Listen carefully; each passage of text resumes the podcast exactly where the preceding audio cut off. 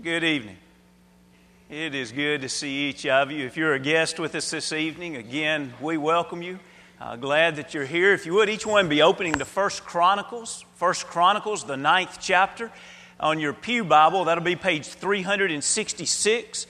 And uh, you will need to be following along in your own scriptures this evening. We'll have some slides, but most uh, or the scriptures will not be a part of those slides. So be sure and open your Bibles to First Chronicles, the ninth chapter, or grab a Pew Bible there, and we will study along together. It is exciting to think about that it's almost vacation Bible school time again.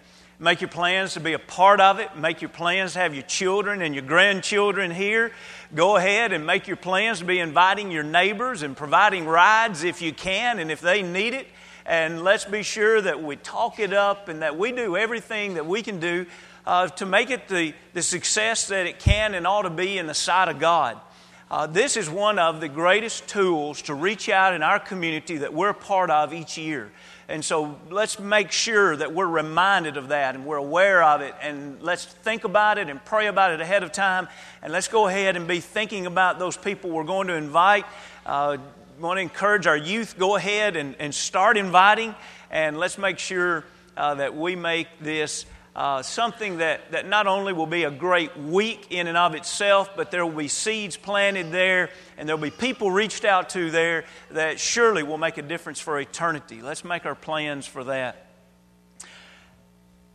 First Chronicles, the first nine chapters, is, as one scholar said, it wasn't really written to be read as a devotional.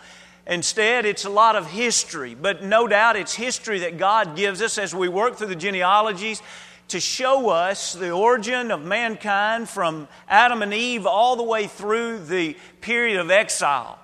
Now, as one has said, it reminds us that the scriptures is not just legendary, there's real people, real events. It actually all took place, it follows a history. As we read through this, it's easy to get kind of lost in all the names that are tied up there. But you remember that great prayer that in First Chronicles, the fourth chapter in 9 and 10, that has been known now as Jabez's prayer?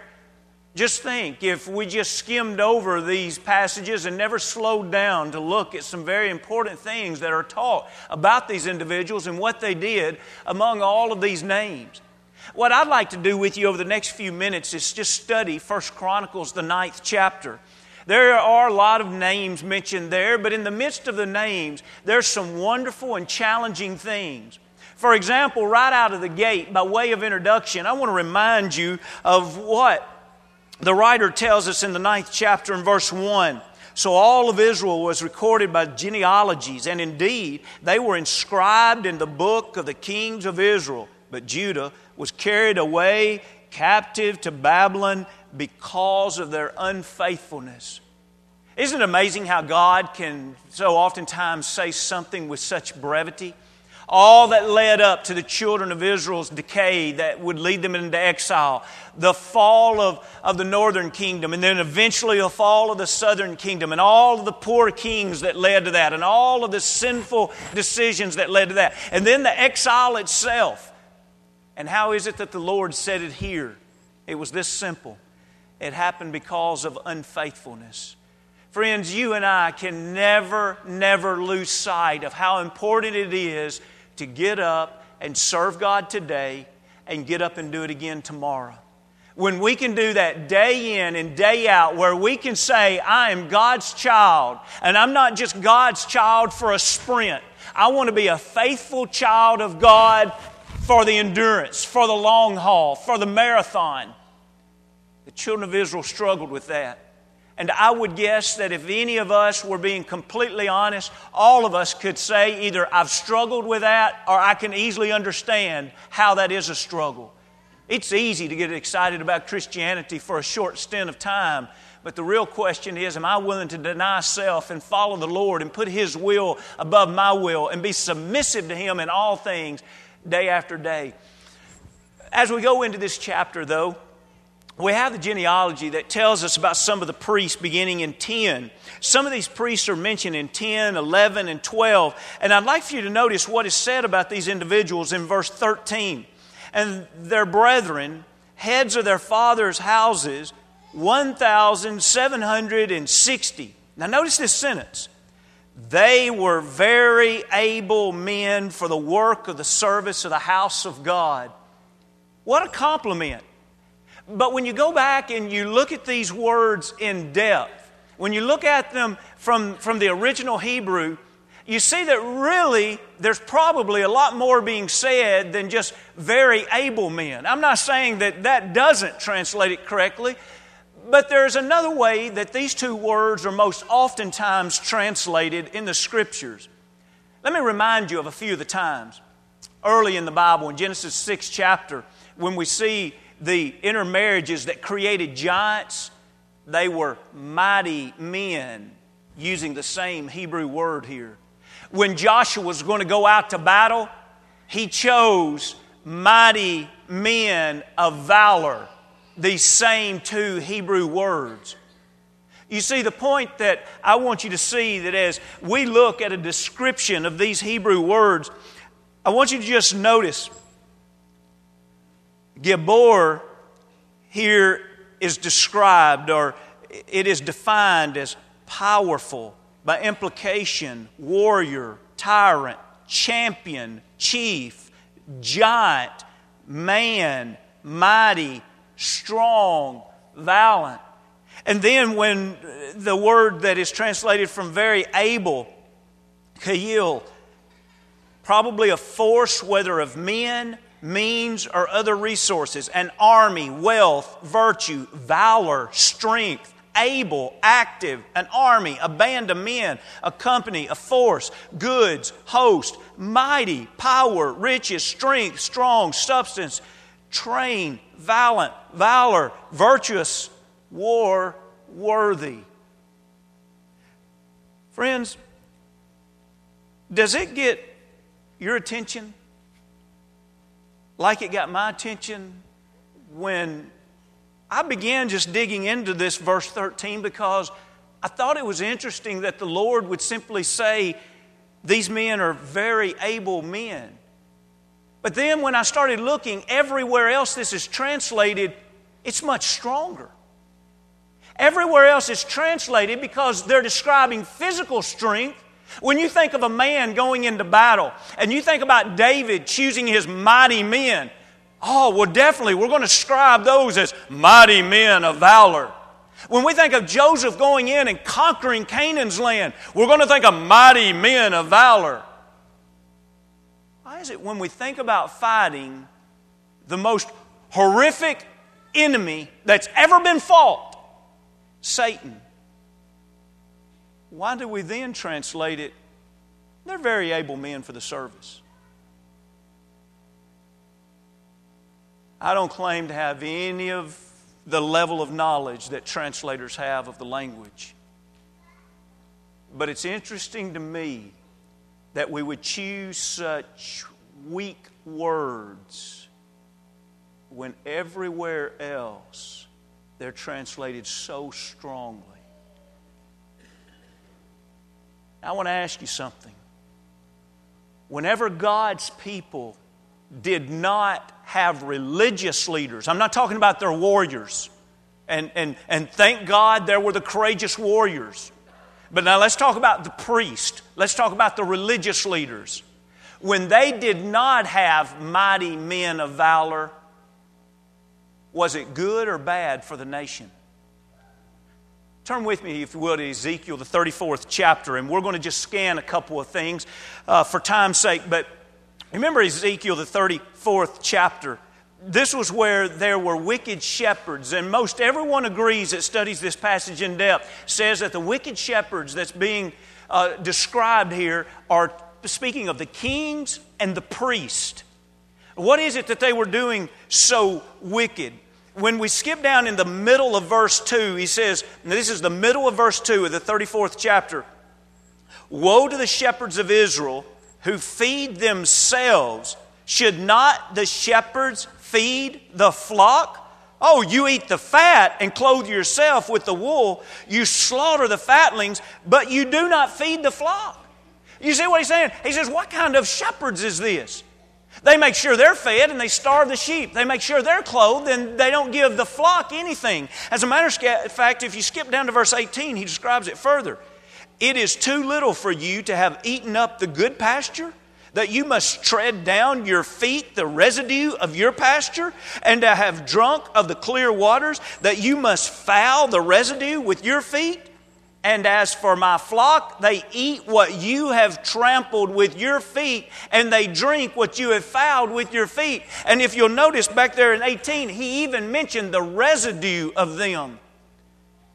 Now, friends, there's probably not a lot of us here that knows this firsthand. But if you grew up in the country and you didn't have the luxury of swimming in a, a, a nice rectangle swimming pool, but instead you swam in a creek, you know exactly what he's talking about. The creek is the best place to swim until the cattle decide to come and get in the creek upstream. Everybody gets out of the creek. The water changes color and it comes down. That is exactly what he's speaking of of these leaders. He says, Oh, you want to eat the good pasture and then trample down and leave residue on the pasture for the flock. You want to go in and drink of the clean water and then let the foul water float down to the flock. You see what he's describing? He's describing a mentality of wicked leaders. In other words, these men are not mighty men of valor. These men are a shame to the cause of leadership. And these men are selfish. Instead of making sure they're providing for others, they're making sure that they receive the best and leave the worst for others. Now, as we go back to the beginning of the 34th chapter here of Ezekiel, notice how he also says how they've dealt carelessly. The weak you have not strengthened, nor have you healed those who are sick, nor have you bound up the broken, nor brought back what was driven away, nor sought for what was lost. Remember the, the story of the 99 sheep that made it, but one was lost. But with the force and cruelty you have ruled them.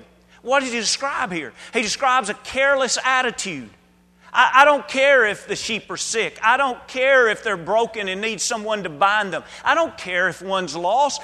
I don't care. And, and then, not only carelessness, he even mentions the word cruel. Selfish, careless, cruel. Mighty men of valor do not lead God's people this way.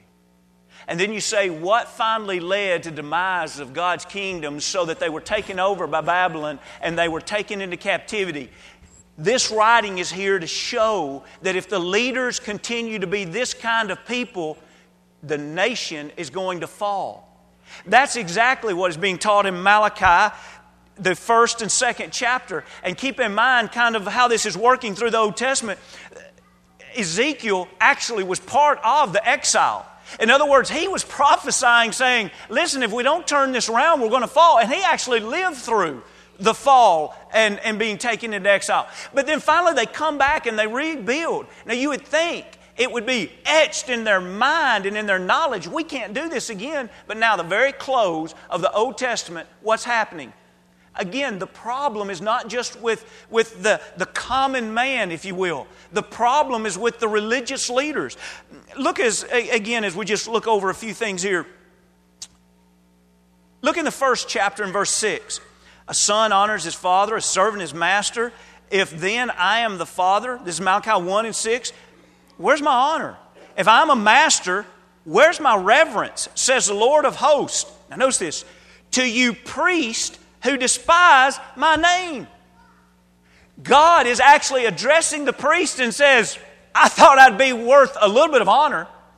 I thought you would at least glorify me some. Hey, priest, where is it?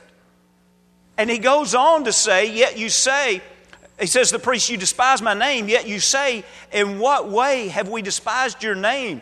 And he talks about them bringing to the altar sacrifices that are contemptible. And he even says in 8, you bring the blind, you bring the lame, you bring the sick. Remember back in Leviticus? That was totally against God's will. We were to bring, the, the, God's people were to bring the first fruits and the best, and they were bringing the lame and the leftovers. And he says, Is it because you despise my name? And then we come over to the second chapter in verse 1 and 2, and he says, And now, O priest, this commandment is for you. If you will not hear, if you will not take it to heart to give glory to my name. You see, it's the reminder of how important it is for any, any group of people to have strong leadership. And the Lord's church and, and God's people back in the Old Testament is no exception of that. But what is it that the Lord needs? Is it just average? No. These people back in First Chronicles, the ninth chapter, that were being complimented for their great leadership, he literally describes them as mighty men of valor. I want to encourage you. If you're the head of your home, give yourself a little test and, and ask yourself am, am I just going through the motions?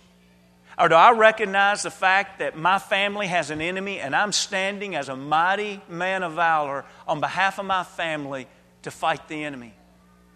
If you're a deacon, if you're an elder, if you have a place of leadership, do you just see it as, as well, it's just a responsibility I have? Or do you see it as this is a place where God wants men to stand the strongest, mighty men of valor? There's another little phrase that once you study it just a little deeper, just a little bit below the surface, it leaps off the page. Go back to First Chronicles, the ninth chapter, our text for tonight. And notice, and we're still staying with this because he gives us an example here of a leader, and it, it just kind of blends in here in verse 20. We're in 1 Chronicles, the ninth chapter. That's back on 366, your Pew Bible. Notice what he says in 20.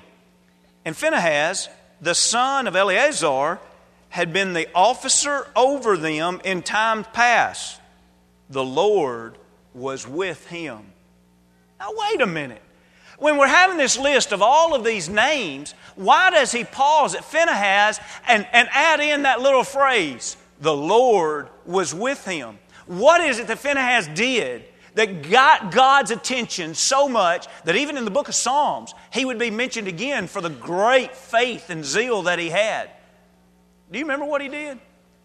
Let's glance back at Numbers, the 25th chapter, and we'll just scan a little bit of, of this story. It actually begins several chapters earlier, and we just simply will not take the time to do that. But what happens by the time we come to Numbers, the 25th chapter, is that the children of Israel were starting to practice harlotry with Moab. And that's in, you'll see that in verse 1. And so the Moabites had actually invited the children of Israel to come in and to start worshiping their gods.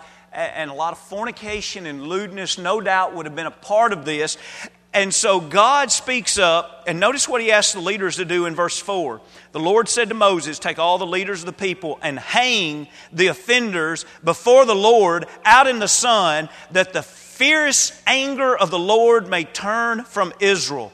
So Moses said to the judges of Israel, Every one of you kill his, kill, uh, his men who joined to Baal at Peor. What a sight. Now, as we read on, and, and just try to imagine this, as we read on, this plague, if you want to call it that, that God is giving as a punishment of them to hang their own men, ends up there'll be 24,000 dead before this is over because God told them not to join with the foreign people and He told them not to bow down and worship idols. They disobeyed many things that God had commanded. And so the punishment of execution is given. Imagine on Sunday morning, we had almost 900. Imagine if everybody that was here this morning died about 26 times over. Would that get your attention? if God had that many people slain? You would think people would just cower down in submission and say, God, I'm sorry. We repent. God, forgive us. We were wrong about this. But notice this one rebellious man in verse 6. And indeed, one of the children of Israel came and presented to his brethren a Midianite woman in the sight of Moses and the sight of all the congregation of the children of Israel who were weeping at the door of the tabernacle of the meeting. Can you imagine that kind of rebellion, that kind of ignorance? Everybody's weeping over what's taking place. And this man comes in, and, and he does have a woman that is of a great reputation in, in, the, uh, in her area, in her country. And it's almost, I guess, as if he's showing her off. Hey, look who we have. Now, what's going to happen? You remember what we're looking at? Who's going to be the leader that is a mighty man of valor to say somebody's got to fight sin? Verse 7 Now, when Phinehas, the son of Eleazar, the son of Aaron, the priest, saw it, he arose from among the congregation and took a javelin in his hand, and he went after the man of Israel into the tent and thrust both of them through, the man of Israel and the woman through her body. So the plague was stopped among the children of Israel. Now, why did the plague stop? If you skip down in verse 11, in the middle it says, Because he was zealous with my zeal among them, so that I did not consume the children of Israel in my zeal. Therefore, say, Behold, I give to him my covenant of peace, and it shall be to him and his descendants after him a covenant of an everlasting priesthood. Notice this because he was zealous for his God and made atonement for the children of Israel. Now, friends, this evening as we make a second point and as we transition eh, not only from leadership, it's important in leadership, but it's important of all of life as we serve God, and that is let's stand up for something. Let's be zealous.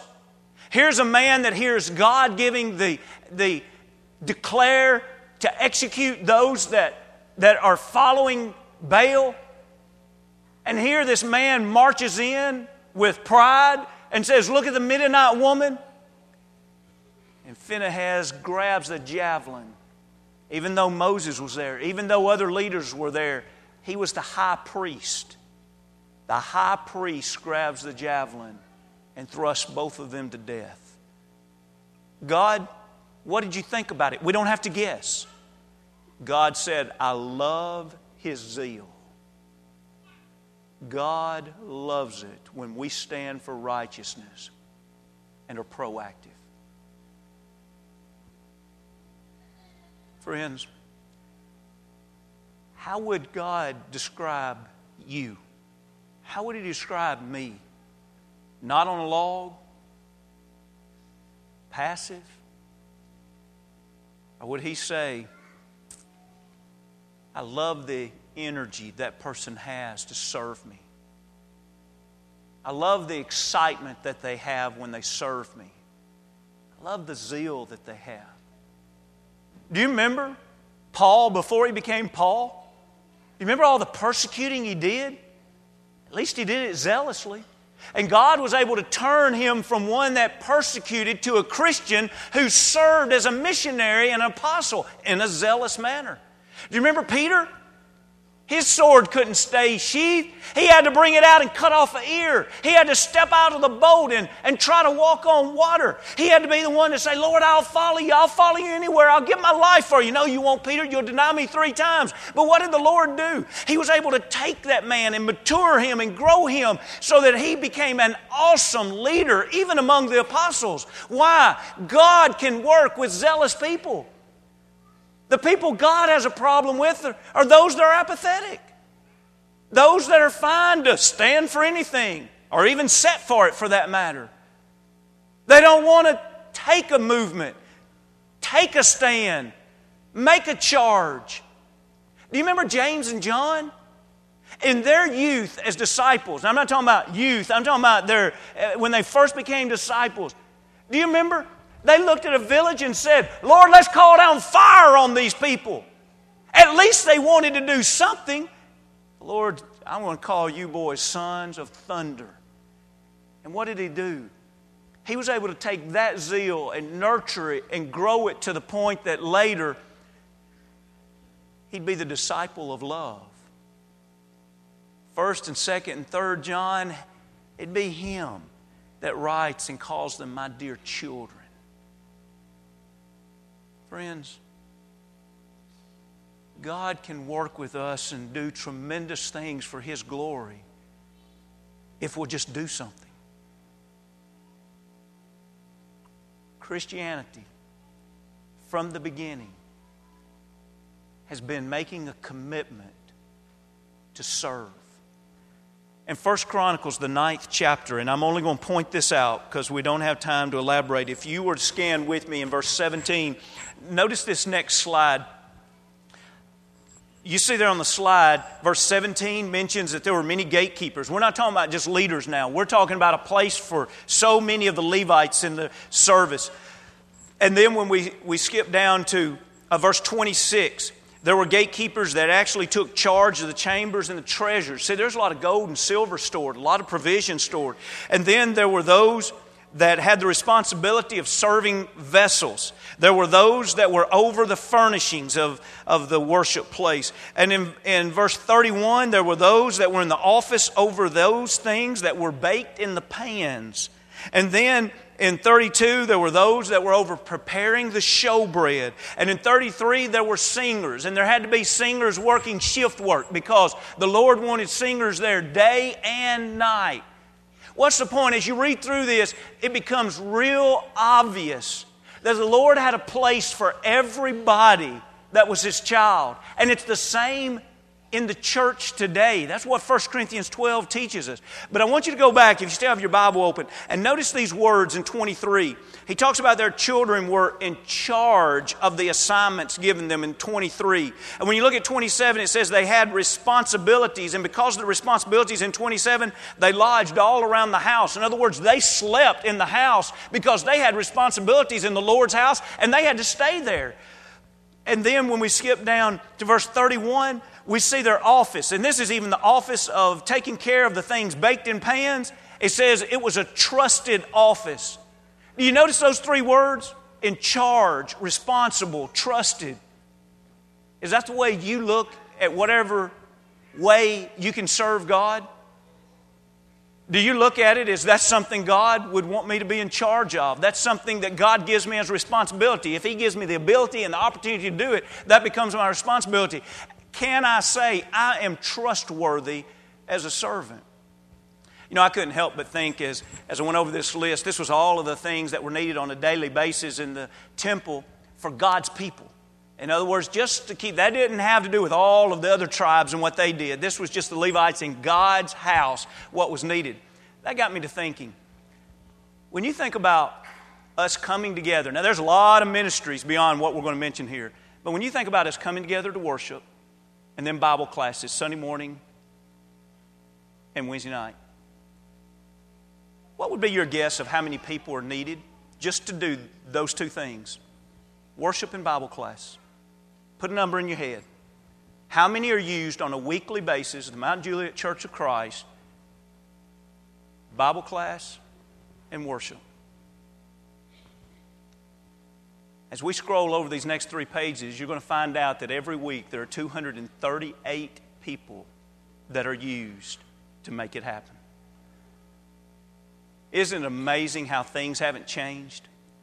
God's people have always needed constant workers.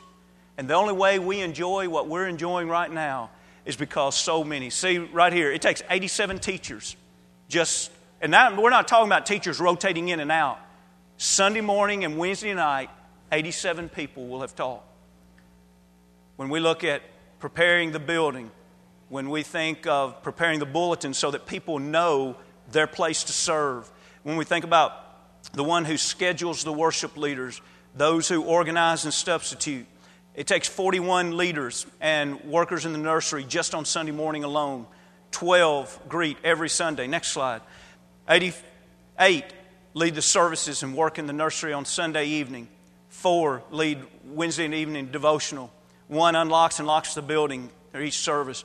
Three stock the cards and the name tags and the pens and the pews. One purchases the juice and the bread every week. Uh, two to four prepare the Lord's Supper uh, every Saturday. Four uh, set up and clean up the Lord's Supper. See, there's right there, that's five or six, seven people that a lot of people come in every week and they take the Lord's Supper and they don't realize that that many people have been involved every week just to make it happen. We keep going down the list of those who count, those who count contribution. Next slide. Those who collect our cards each week, those who work the Welcome Center, those who check on classes to make sure teachers are in place, the 11 who work the sound, those who uh, schedule and sub the sound, those who make sure that the equipment is ready, and, and listen sheets. The point is this God's house has always, always, back under the old covenant when it was the temple, under the new covenant when it's the church, God's house has always had people that were assigned. People that said, It's my place. People that said, I'll take charge of that. People that said, You can trust me. I'll do what I said I'll do. Friends, find your place. Find your place. I ask myself this question What if everybody in the Mount Juliet Church of Christ served with the same dedication that I serve? Would we have anything going on this week? Would there be a Wednesday evening Bible class? Would there be various ministries? We have a congregation that serves God diligently. I think for most of us, the answer is most definitely yes. But if it's not yes for you, find your place. As we close this, I'd like for you to think about this next slide. The Lord has never looked for volunteers. I don't like the word volunteers. You'll ever, I don't know if you've ever heard me say, we're looking for volunteers. Volunteer is saying, I'll make the choice. I think I want to be involved in that as if it's my option. Friends, if we're children of God, service is no option. Whenever I say I want to be baptized into Christ, I have said I am ready to give my life in service to God. We don't come up out of that water as a volunteer. We come up out of that water having a new master, and we've become his servant tonight, do you have that master? Tonight, are you faithfully serving that master? Thank God for mighty men of valor that's willing to lead. Thank God when there's every member that's willing to find their place. And let's make sure that we all fulfill our place. If we can help you in any way this evening, if you want to be baptized into Christ, if you want to be restored back to His kingdom, if we can help you come as we stand, as we sing.